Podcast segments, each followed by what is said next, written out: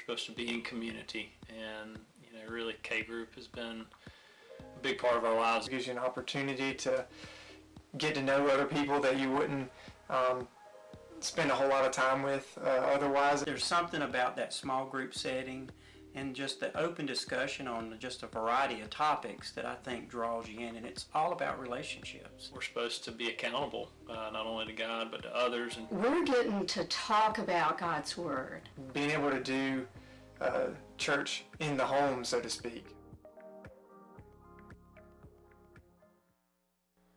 going to start out with a couple questions uh, for you today. First one is, how important is church in your life?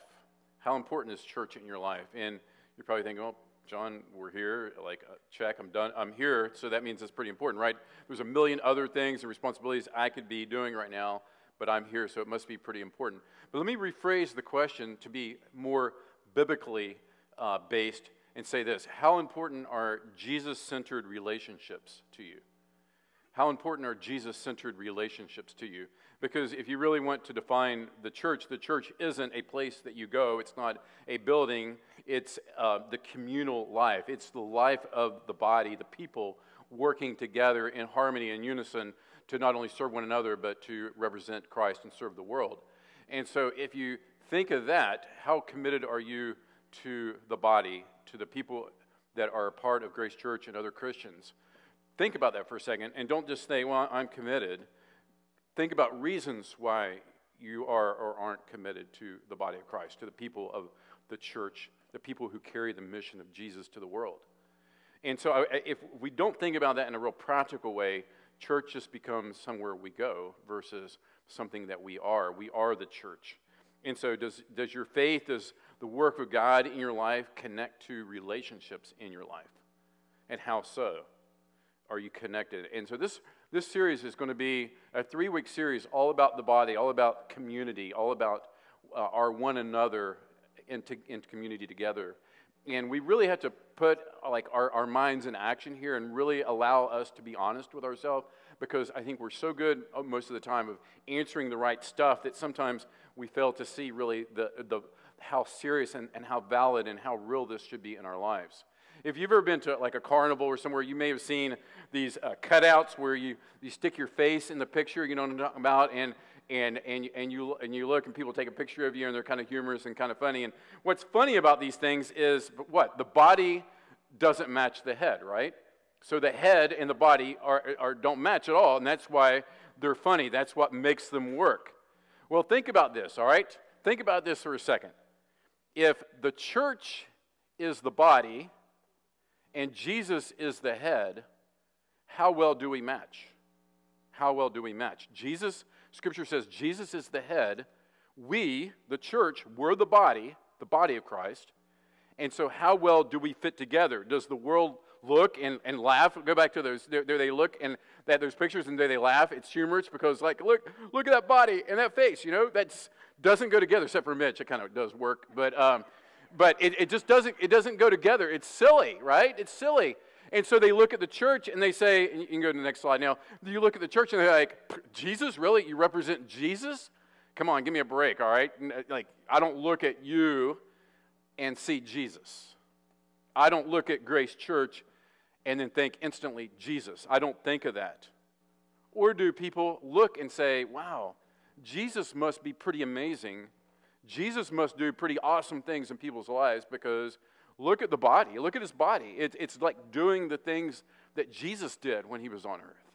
And it's caring for people. It's it's looking out for one another. It's, it's proclaiming God's commands. It's, it's seeing what God is doing, as we've been talking about with the life of Jesus, seeing what God's doing, and then it's doing those things on earth. So which way is it? Do people look at us and say, wow, that's a pretty good representation there? Or is it, yeah, right, that's, that's, that's hilarious, that's funny. So as we look at Romans chapter twelve, and we're going to spend the next three weeks in verses one to six, maybe seven and eight, but we're going to really, really drill down deep into this passage. We're going to look deep in this passage, and we're going to really pull out some nuggets of truth that are going to be critical if we as the body, if you as the body, are going to represent the head the way that God has called us to represent him. So let's start in verse one of chapter twelve. I appeal to you, therefore, brothers, by the mercies of God, to present your bodies a living sacrifice, holy and acceptable to God, which is your spiritual worship. Do not be conformed to this world, but be transformed by the renewing of your mind, that by testing you may discern what is the will of God, what is the good, acceptable, and perfect. Verse three, for by the grace given to me, I say to everyone among you, not to think of himself more highly than he ought to think, but to think with sober judgment, accord, each according to the measure of faith that God has assigned. For as in one body we have many members, and the members do not have all the same function, so we, though many, are one body in Christ, and individually members one of another, having gifts that differ according to the grace given to us, let us use them. Let's pray and we'll look at this passage. Father God, we thank you for your word that just constantly anchors us to your heart, that pulls us back from the things that we um, can think are so important and so critical in this life, and they just pull us back to what really uh, it, we're here for and what we're about. And God, um, I'll be the first to admit, and I know others, if they're honest, will admit that it's so easy to lose sight of that. There are so many things in our own hearts that pull us away from you, and there's so much pressure in this world to do other things and, and pursue other gods that always fall short. And it's so easy to embrace sin that we know will self-destruct our lives, but we still run to it because it feels good or it feels right at the moment, God. And I pray that you'll allow us today to see uh, that you've called us to live for you, and, and help us to be um, really see the sincerity and the and the weight of that. And also, God, help us to see our commitment to one another as we live this life for you. We pray in Jesus' name. Amen. Well, I love the book of Romans, plain and simple. The book of Romans is a book, eventually, I'm super excited about teaching and preaching through. It'll be a long endeavor, longer than Mark even, and, and it's going to be awesome. And, and I love what Martin Luther said this way back in the fourteen hundreds. He said, the epistle is really the chief part of the New Testament and the very purest gospel, and is worthy not only that every Christian should know it word for word by heart, but occupy himself with it every day as the daily bread of the soul. It can never be read or pondered too much, and the more it is dealt with, the more precious it becomes, and the better it tastes. You think Martin Luther loved the book of Romans? Absolutely. He ro- loved the book of Romans. Since we're picking up in chapter twelve, it's critical that we walk through very quickly the first eleven chapters of this book to see why Paul is getting to what he's getting to here in, in this in this section. So I'm going to give you a very simple overview. Chapters one through three, Paul showed human beings how they lack God's righteousness because of sin. How that we lack the righteousness of God. We lack it because of our sin. It separates us. Chapter four and five, Paul then shows how we receive God's righteousness when God justifies us by faith in Jesus. Chapters six through eight demonstrates God's righteousness by showing how we've been transformed from rebels to righteous followers of Jesus. Chapters nine through eleven, which is more of a difficult section if you've read through Romans before, but he's dealing with ethnic Israel's disbelief, unbelief, and the rejection of Jesus in the gospel. And he says, it looks like, if you look at this situation, it looks like God's plans, God's promises have failed, but he concludes that no, God's, God did not fail in, in this. His righteousness will prevail. And so that's kind of a, a very brief summary of chapters one through eleven. It's what God has done for us through Jesus Christ. It's what God has done. It's by grace alone, through faith alone, in Christ alone. That's the summary of chapters one through eleven. It's really important to remember this because Paul's letters always have a follow a pattern. It's what God has done in the first part. He lays down the meat, the, the, the theology, and then in the second part of the book, he says, okay, now here's what I want you to do. And the same is true in verse in chapters twelve through sixteen of Romans. As we start into the application side of things, here's what God has done through Christ in chapters one through eleven. Now, here is what you're called to do in light of all of this. And so we're picking up right in the to-do section of the book, but it's critical that we understand what the theology, what that, what all this stuff that he laid down and how that applies to it. Because if you don't understand this fully, then you won't be able to do this properly. In fact, you'll you'll fall flat on your face. It'll all be through your own efforts. And so the Christian life, it, it's very critical that it's that we understand it's not based upon ignorance, it's not based on feelings, it's not just based on what we, we think or feel at the moment. It's based upon what we call doctrine, chapters one through eleven. It's based on doctrines, and then we obey because we understand the doctrine. But what I love about this is because so many people err on the side of one or another. You got the people who are over here, and these are the doctrine guys. These are the guys who just like to think and know stuff, and and, and, and they like to ponder and, and, and discuss. And then over here, you got the doer people, and you got the people who are like, uh, you don't really need a lot of theology, man. You just need to get out in the world, and you just need to love people and do things and, and, and just make a difference. And a lot of times, these people tend to be kind of like against one another, pointing fingers like, you know, we're really better than you. All you want to do is just sit and think, and you got, you all don't really have any really understanding of truth. Look, it's not one or the other, okay? It, it's just not one or the other. And we all probably, at some point, we lean one way or the other, but the truth is, it's a total balancing act because we take what we know and we apply what we know, and we walk this balance of, look, I need to know the truth, but I need to apply the truth. Just knowing the truth without applying the truth means nothing. And applying some passion or action without any knowledge or understanding means nothing. And so it, it, they go hand in hand. And so as we get to chapter twelve, that's why he says, I appeal to you, therefore, brothers, by the mercies of God. He says, I'm appealing to you, therefore, and we talked about this, what's therefore, what it's, what, what's the purpose of therefore? To point back and say, all this stuff in chapters one through eleven, I'm appealing to you now because of all this. And he kind of sums it up, the mercies of God. In light of everything that I've told you, now respond a certain way. Because God's incredible mercy, because of his righteousness that he's poured out on you through this rescue mission we call the gospel, you've been fundamentally changed from the inside. And as a result of this, of God's mercy, now you put it into action what God's telling you to do. See, it's the opposite. The pagans of Paul's days would have offered sacrifices in order to obtain mercy from the gods. But look, it's it's the opposite. Paul says, because of the mercy, now you offer your body, your life, as a living sacrifice. So what you believe must affect, it should affect the way that you behave. What you believe must affect the way that you behave. And otherwise, you need to really ask the question, do I really believe? Honestly, do I really believe?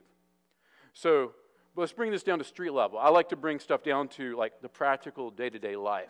All right, why don't we behave the way that we know in our brains? I think a lot of times is simply because we're just so busy. We, we have so much going on. We rush out the door, we just jump into life, and rarely ever do we really think about our day and ask God to sanctify our day, to make us holy, to make our day holy, set apart for Him. And so we rush out, we just do and do and do, and we forget that left to ourselves that we need, you know, that we don't need, we think we don't need help. We think we're okay. And we're not desperate. We're not humble for God's grace. We're not. We're quick to remember others, people, their need for help, right? All right, honestly, mar- if you're married in here, all right, honestly, think about, write this, don't write it down because I don't want your spouse to see it. Think right now of two or three things your spouse could change immediately that would make your marriage so much better. Oh, honestly, think about it, all right? Think about it. Don't elbow or, or point or look, but think. It, it, you know, it comes pretty easy, like they could do this more, or they could have this uh, done, or, or they could change this about them. It comes really quick how we can change others because they need help. But when we think about our own life, not so much, right? I mean, we tend to naturally think that the other people are the problem and it's not us because we don't naturally think we need help. And the problem is if you go through your day, which remember, your days turn into obviously years in your life, and this is who you are. Because I think we separate out and we say, here's who I am. I'm, I'm my belief system. But practically over here, I just live something completely different most of the time. And we think, well, today, I, you know, I know I am, but maybe tomorrow I won't. But it just turns into day after day of living something other than your convictions, other than what you say you're about, what you believe in. And a lot of times it's not malicious, or it's not pointing your face at God and saying, I'm living life for me. It, most of the time, is simply, I'm just busy doing my stuff, doing my thing. And so Paul says, look, in light of everything that God has done for you, now as a result of that, here's what you're to do to present your bodies as a living sacrifice. The picture here of presenting, of presentation, is giving something over to God, re- relinquishing your tight grip on something and letting go to go back and say, God, this is yours. This is my offering to you. And so in this context, he says to place our bodies at the disposal of God. God, take my body. Now, what's in view here is more than just our physical body. It's it's everything. It's kind of like what we talked about a few weeks ago in Mark. It's the heart. It's everything, our, our mind, our will, our emotion. But here, here's the thing again, this, this, this thing where we can live separate from our belief system, think we have beliefs, but now we live a separate way, is, I think, because we know that offering our bodies is more than offering our bodies, we think we don't need to offer our bodies. All right, uh, you're going to have to wake up to comprehend that for a second, all right? Stay with me, all right?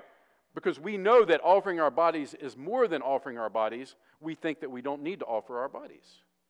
And so we don't think, like, literally, I'm a living sacrifice, because I'm more than just my physical shell. I'm more than just what I do and the way I act, and I'm, I'm more than that. But you're not. I mean, you're more than that, but you're not less than that. And I'm not less than that. And so to think that to offer to God yourself as a living sacrifice means that you, like, God, you're in charge. God, you're number one.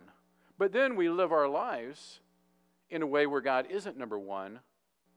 Then are we really offering our bodies as a living sacrifice? Just because we know the stuff in our head, but we're not doing it, do we really believe it? Are we really, really owning it? And so I think there's this practical and total, like, just very, like, our bodies, we're laying them on the altar, all of us. And and so don't compartmentalize. Don't compartmentalize. Think about, use a sports analogy here for a second. I'm going to use a couple of these today. Think about basketball, all right? Think about if you're a spectator for basketball. You say, I love basketball, all right? I love basketball. Man, I, I just love watching basketball. It's great. See, we love God oftentimes the love, way that we love basketball. That I'll watch it on the T V for hours. You know, I'll come to games and watch people play. I, I like it. But to actually get in a game and play, pff, that's silly. You know, that's not for me. That's for other people. All right? And you think, well, at my age, you know, I can't play basketball, right? Well, we actually, we have a bunch of old guys here on the mornings at six o'clock in the morning playing basketball, right?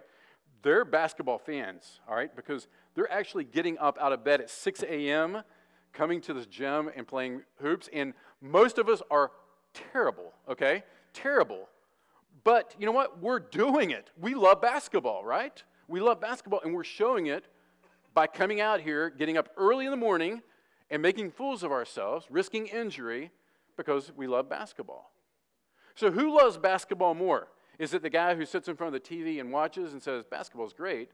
Or is it the person who actually then changes and alters his life in order to get in the game and play? Now, I know that's not a perfect analogy, but you get the point. The point is, if you love God, you're not just a fan, a spectator of God. And see, that's what the church meeting can become. It's just, we're God spectators. We're God fans. God, I've given you my Sunday. Yeah. But we're not in the game, so to speak. We're not here playing, making fools, not even doing, we're not doing a good job, but we're trying because we're afraid. You know, I'm afraid I can't, if I can't do it perfect or I can't do it as well as Michael over there, then I'm not doing it at all. But, you know, you just come out and you, you get on your old shoes and you, you start playing, and maybe like Brennan, you make a layup on the, for the wrong team, right? Yeah. Uh, and uh, but you're you're you're in the game, right? You're in the game, and so the question is: are you in the game? Are you a living sacrifice? Are you presenting your body as a living sacrifice? I think it's a, as simple as that old little song we learned in Sunday school, "Oh, be careful, little hands, what you do. Oh, be careful, little eyes, what you see. Oh, be careful, little feet, where you go, because the Father up above, he's looking down with love. Oh, be careful, little eyes, what you see." It's more than that, but it's it's that, right? We mean, it's not just not doing, but it's, are you doing what God's called you to do? Are you doing his will? Are you following what he said for you to do? So I think being a living sacrifice is being willing to obey God in anything he says in any area of life. Being willing to obey God in anything he says in any area of life. And then the second part of that, being willing to thank God for anything he sends in any area of our life. So it's active, I'm going to obey God, and it's passive. Whatever comes at me, whatever happens in my life, I'm willing to thank you, God, for that. I think that's what being a living sacrifice is all about. So I appeal you to brothers, therefore brothers, by the mercies of God, to present your bodies as living sacrifices, holy and acceptable to God, which is your spiritual worship. This idea of acceptable, this is, is really important. God is pleased by us presenting our bodies as living sacrifices. That's the idea there. God is pleased by that. He's pleased with us because of Christ, what Christ did, the motivation that Christ did, what Christ accomplished, the done part of the book, and now we do. He's pleased with us because of Jesus. God's approval liberates us to live in a way which God approves of. And so that's why it's important that we understand the mercies of God. Think about it this way. Think another sports illustration, all right? Think about a really, really great father um, who loves watching his son, young son, play baseball for a team. And he spends countless hours in the yard teaching him the proper techniques to hit the ball and so on. This father actually loves his son fully and completely. And if his son forgets his father's instructions and he goes up to the plate and he forgets the right technique and he strikes out, it will no way change his father's love of him or his approval of him. His son is assured of his father's love regardless of his performance.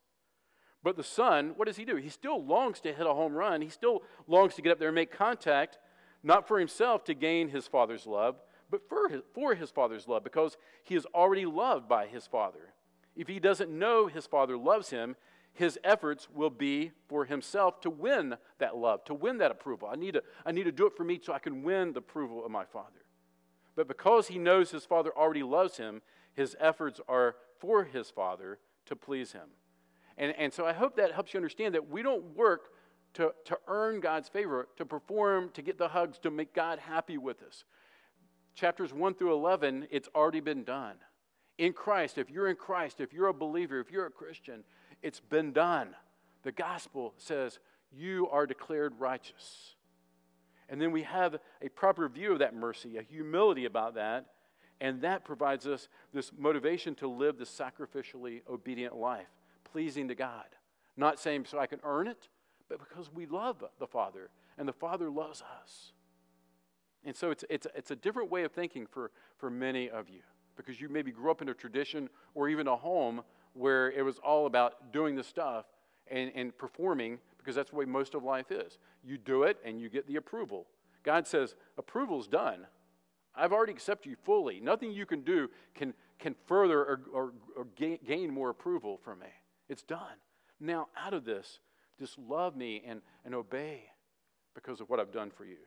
And so the question, to, to, before we get into the second thing I want to connect here, which is the body of Christ, the first one is, if you're going to live as the body of Christ, you have to know who you are. You are a recipient of God's amazing mercy.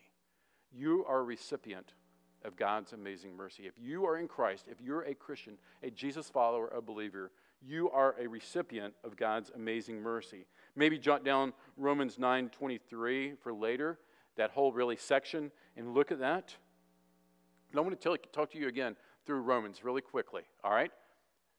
Think about who you are in Christ as I read these. You have sinned and fallen short of God's glory, Romans three twenty-three. And because of that sin, the wages of sin is death, eternal death. Eternal separation from a holy and perfect God, Romans six twenty-three. But you, and I, who are Christians, were given an incredible gift.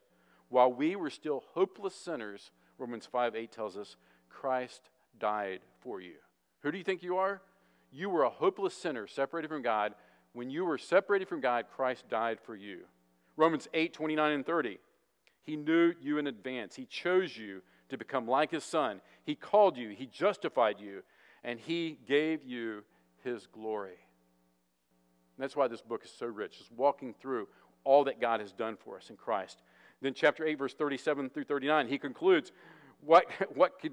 Who can be against you? What can be against you? If God is for you, who can be against you? Nothing can separate you from God's love. That's the gospel. That's the gospel. So do you want to know who you are? Your identity is righteous before God, not because of your own works or your own self, but it's all God, completely, totally.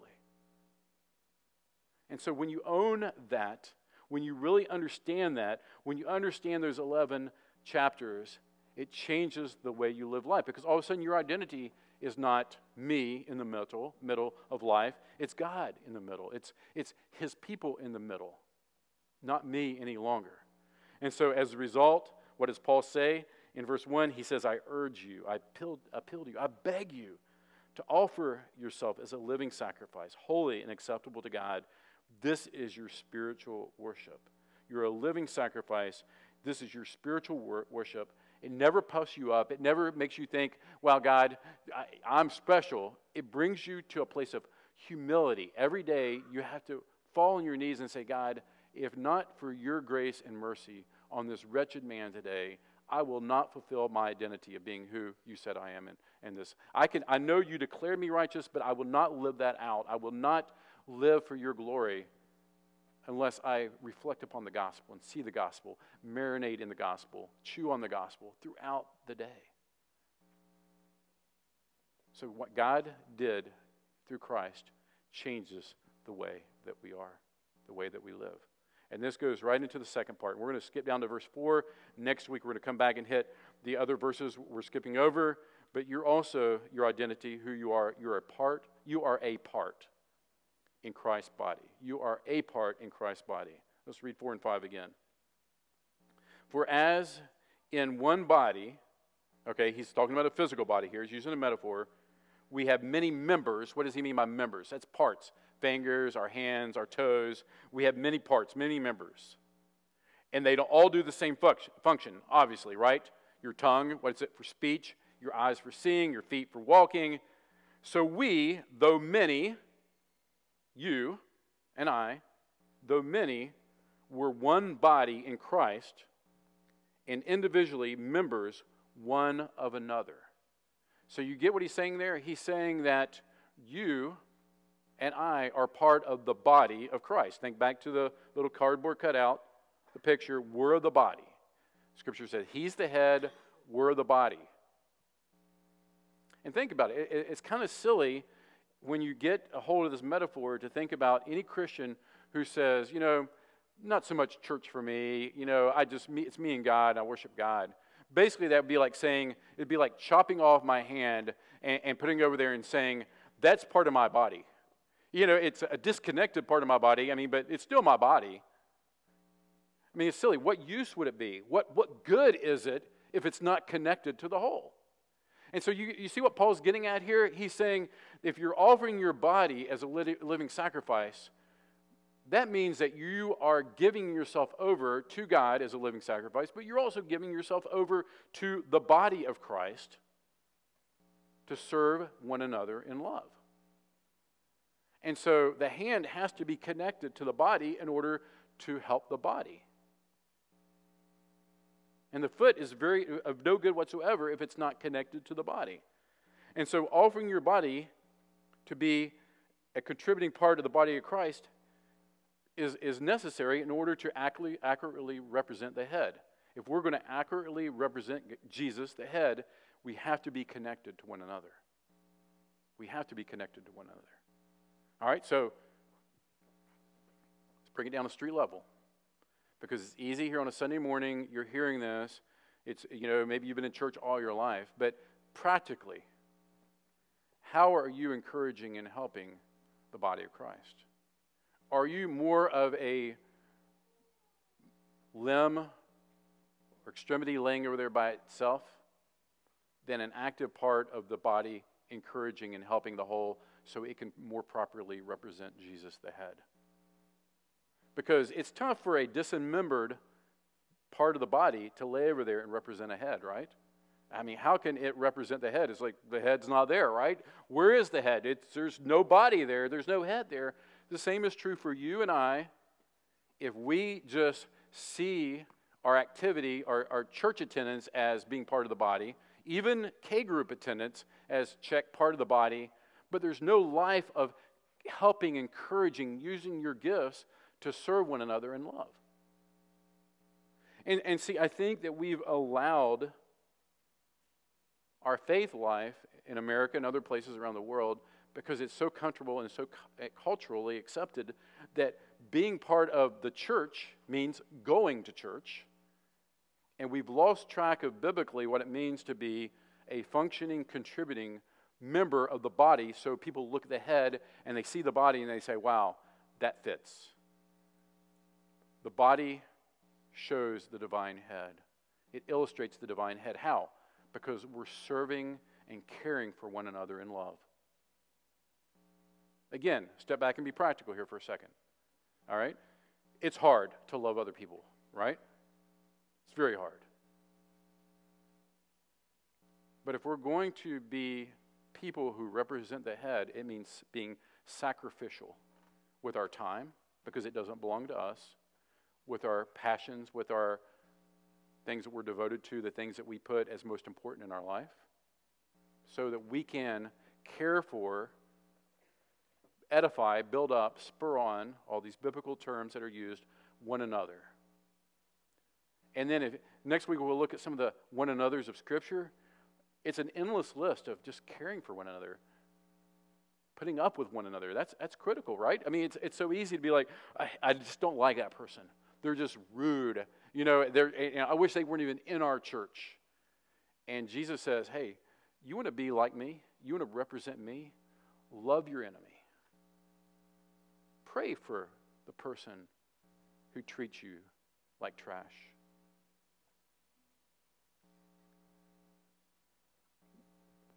Do it in such a way that they're astonished at Jesus.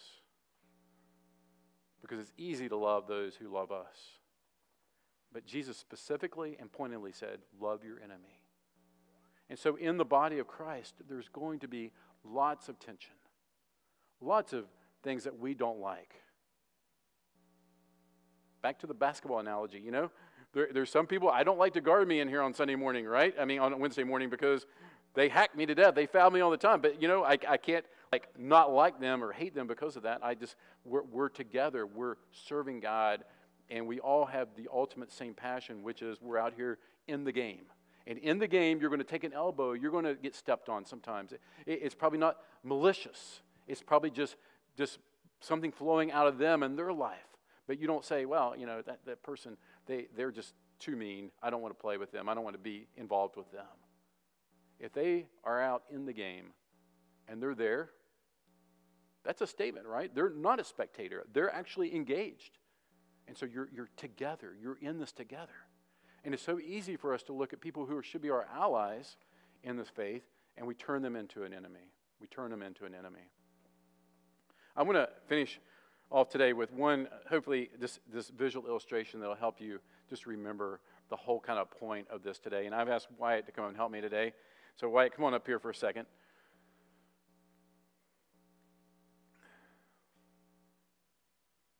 It's Wyatt Carpenter, and he's going to show us a little bit of his, his skills. And you, how many of those you want to give me? Maybe three to start with, all right? So Wyatt's going to uh, illustrate the way that we typically look at life, honestly, all right? This is very practical. This is the way we look at life.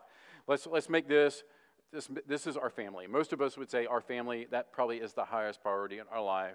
Then based on our time, our career, our jobs would be right there. And then oftentimes we'll put something, you know, we'll say God would be right there as part of our, our, our life. So we, we're here and we're juggling those things. Go ahead. All right, pretty good, pretty impressive, all right? Now let's throw, we, got, we, we honestly, if we look at our time, we look at the things we spend our energy on, we also have things we like to do recreationally, all right?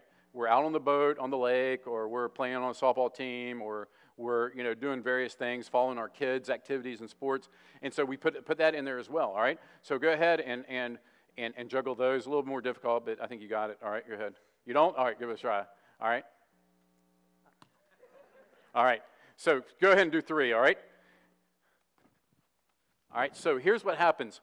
When we view church as just an activity, another activity, here's what happens. Go ahead and start juggling those. All right, go ahead and throw this one in there. All right. Eventually, something's got to give, right? Now, now he's showing, yeah, it's a good job, all right? Throw this one in there too, all right? Here we go, five. All right. So when you're in the center, when you're in the middle, you're juggling all your responsibilities, and, and you can name numerous. And what happens when you view church as just another activity that you do, what happens when you get overwhelmed with life? Something's got to give. You got to get back to where you can manage this. You got to be able, because you're in the middle, go ahead. You, you see, you can handle that. Why is it that our church life, our communal life, gets dumped when our responsibilities get too much, too stressful, too busy? Because I think we separate this out. We think God, our church, our community, and these are kind of different from one another, right? These aren't the same. But see, I think we have a wrong view of Scripture, a wrong view of life. Thank you, Wyatt. Appreciate it. Here's one more laying here on the... Give him a hand. Scripture presents a completely different model than you in the middle juggling life and then overwhelmed, something falls, well, I can easily discard church because I'm not running away from God because God's here, but we separate these two out.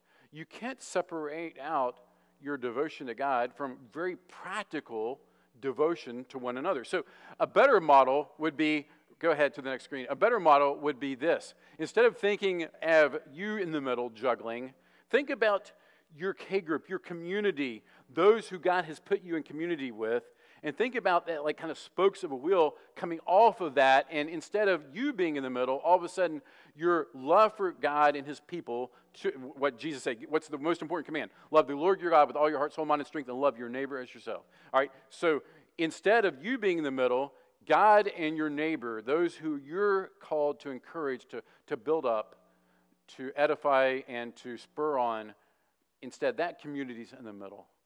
And then out of that flows everything else that happens in life. And what I, I love about this is if you're going to be really infectious in, in, as, as a K group, it can't just be just getting together once a week, all right? Plain and simple. It's not just about getting together once a week.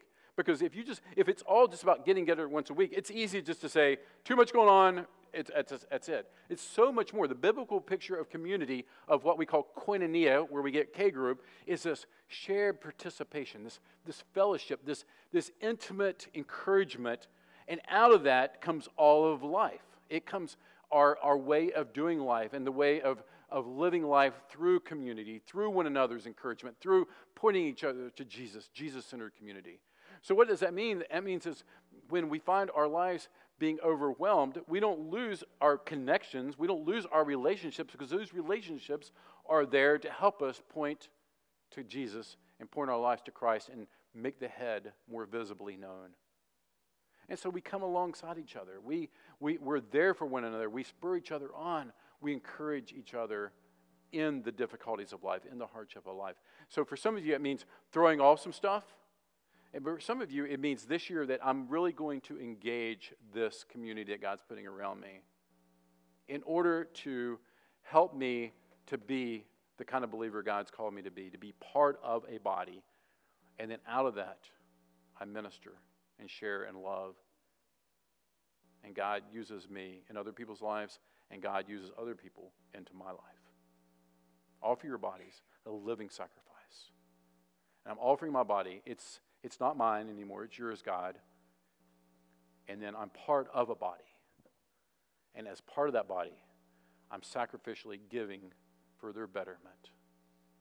Let's don't let K groups this year just be another night of the week where, oh man, I got to run and do that. I mean, most of the time, most people say, well, if I'm really involved in a K group, it, it's it, I love it. I, I, I go and I love it because, you know, once I get there, it's it's so great and encouraging. But it, but even though that's definitely a step in the right direction, it's not just on Wednesday or Sunday whenever your group meets. It's it's all of your life. It's surrounding yourself with people who are going to encourage you, push you forward, be there for you. And some of you experience that in this church. You experience real community. You honestly have people you can go to for anything and everything. If you need something, they're there for you. They're, they're, you're, they're your community.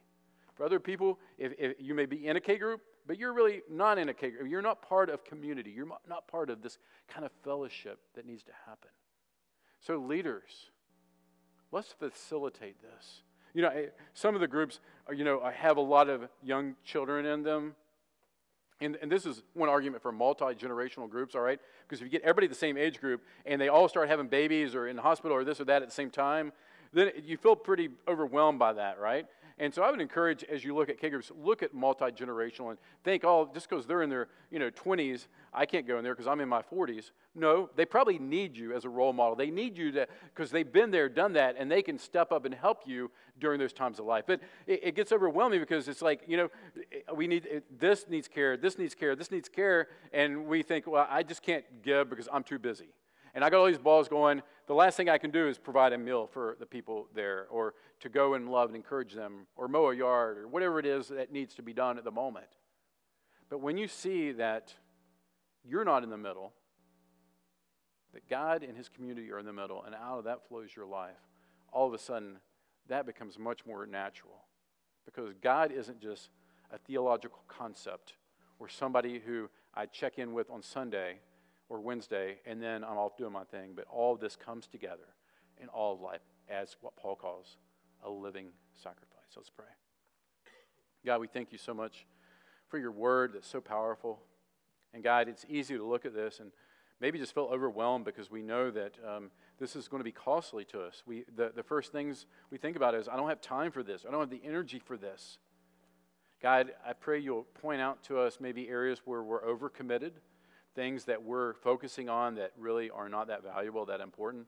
For those who truly maybe just have a job that's all-encompassing and, it, and they're just seventy, eighty hours a week, God, I pray that you will provide them some relief and maybe even maybe just some options for them to really have community outside of the normal um, flow of the things that we um, have in front of us here at Grace Church today at the showcase, God, and help them to just get Jesus followers around them who can uh, they can call and, and, and seek encouragement and and they can encourage one another and lift each other up and be there for each other during this tough season of life, God. And I pray you'll allow us to really be, just be, be just really allow us to be uh, contagious this year, to point people to you, Jesus, to show you as the head, as uh, the beautiful, beautiful Savior that you are.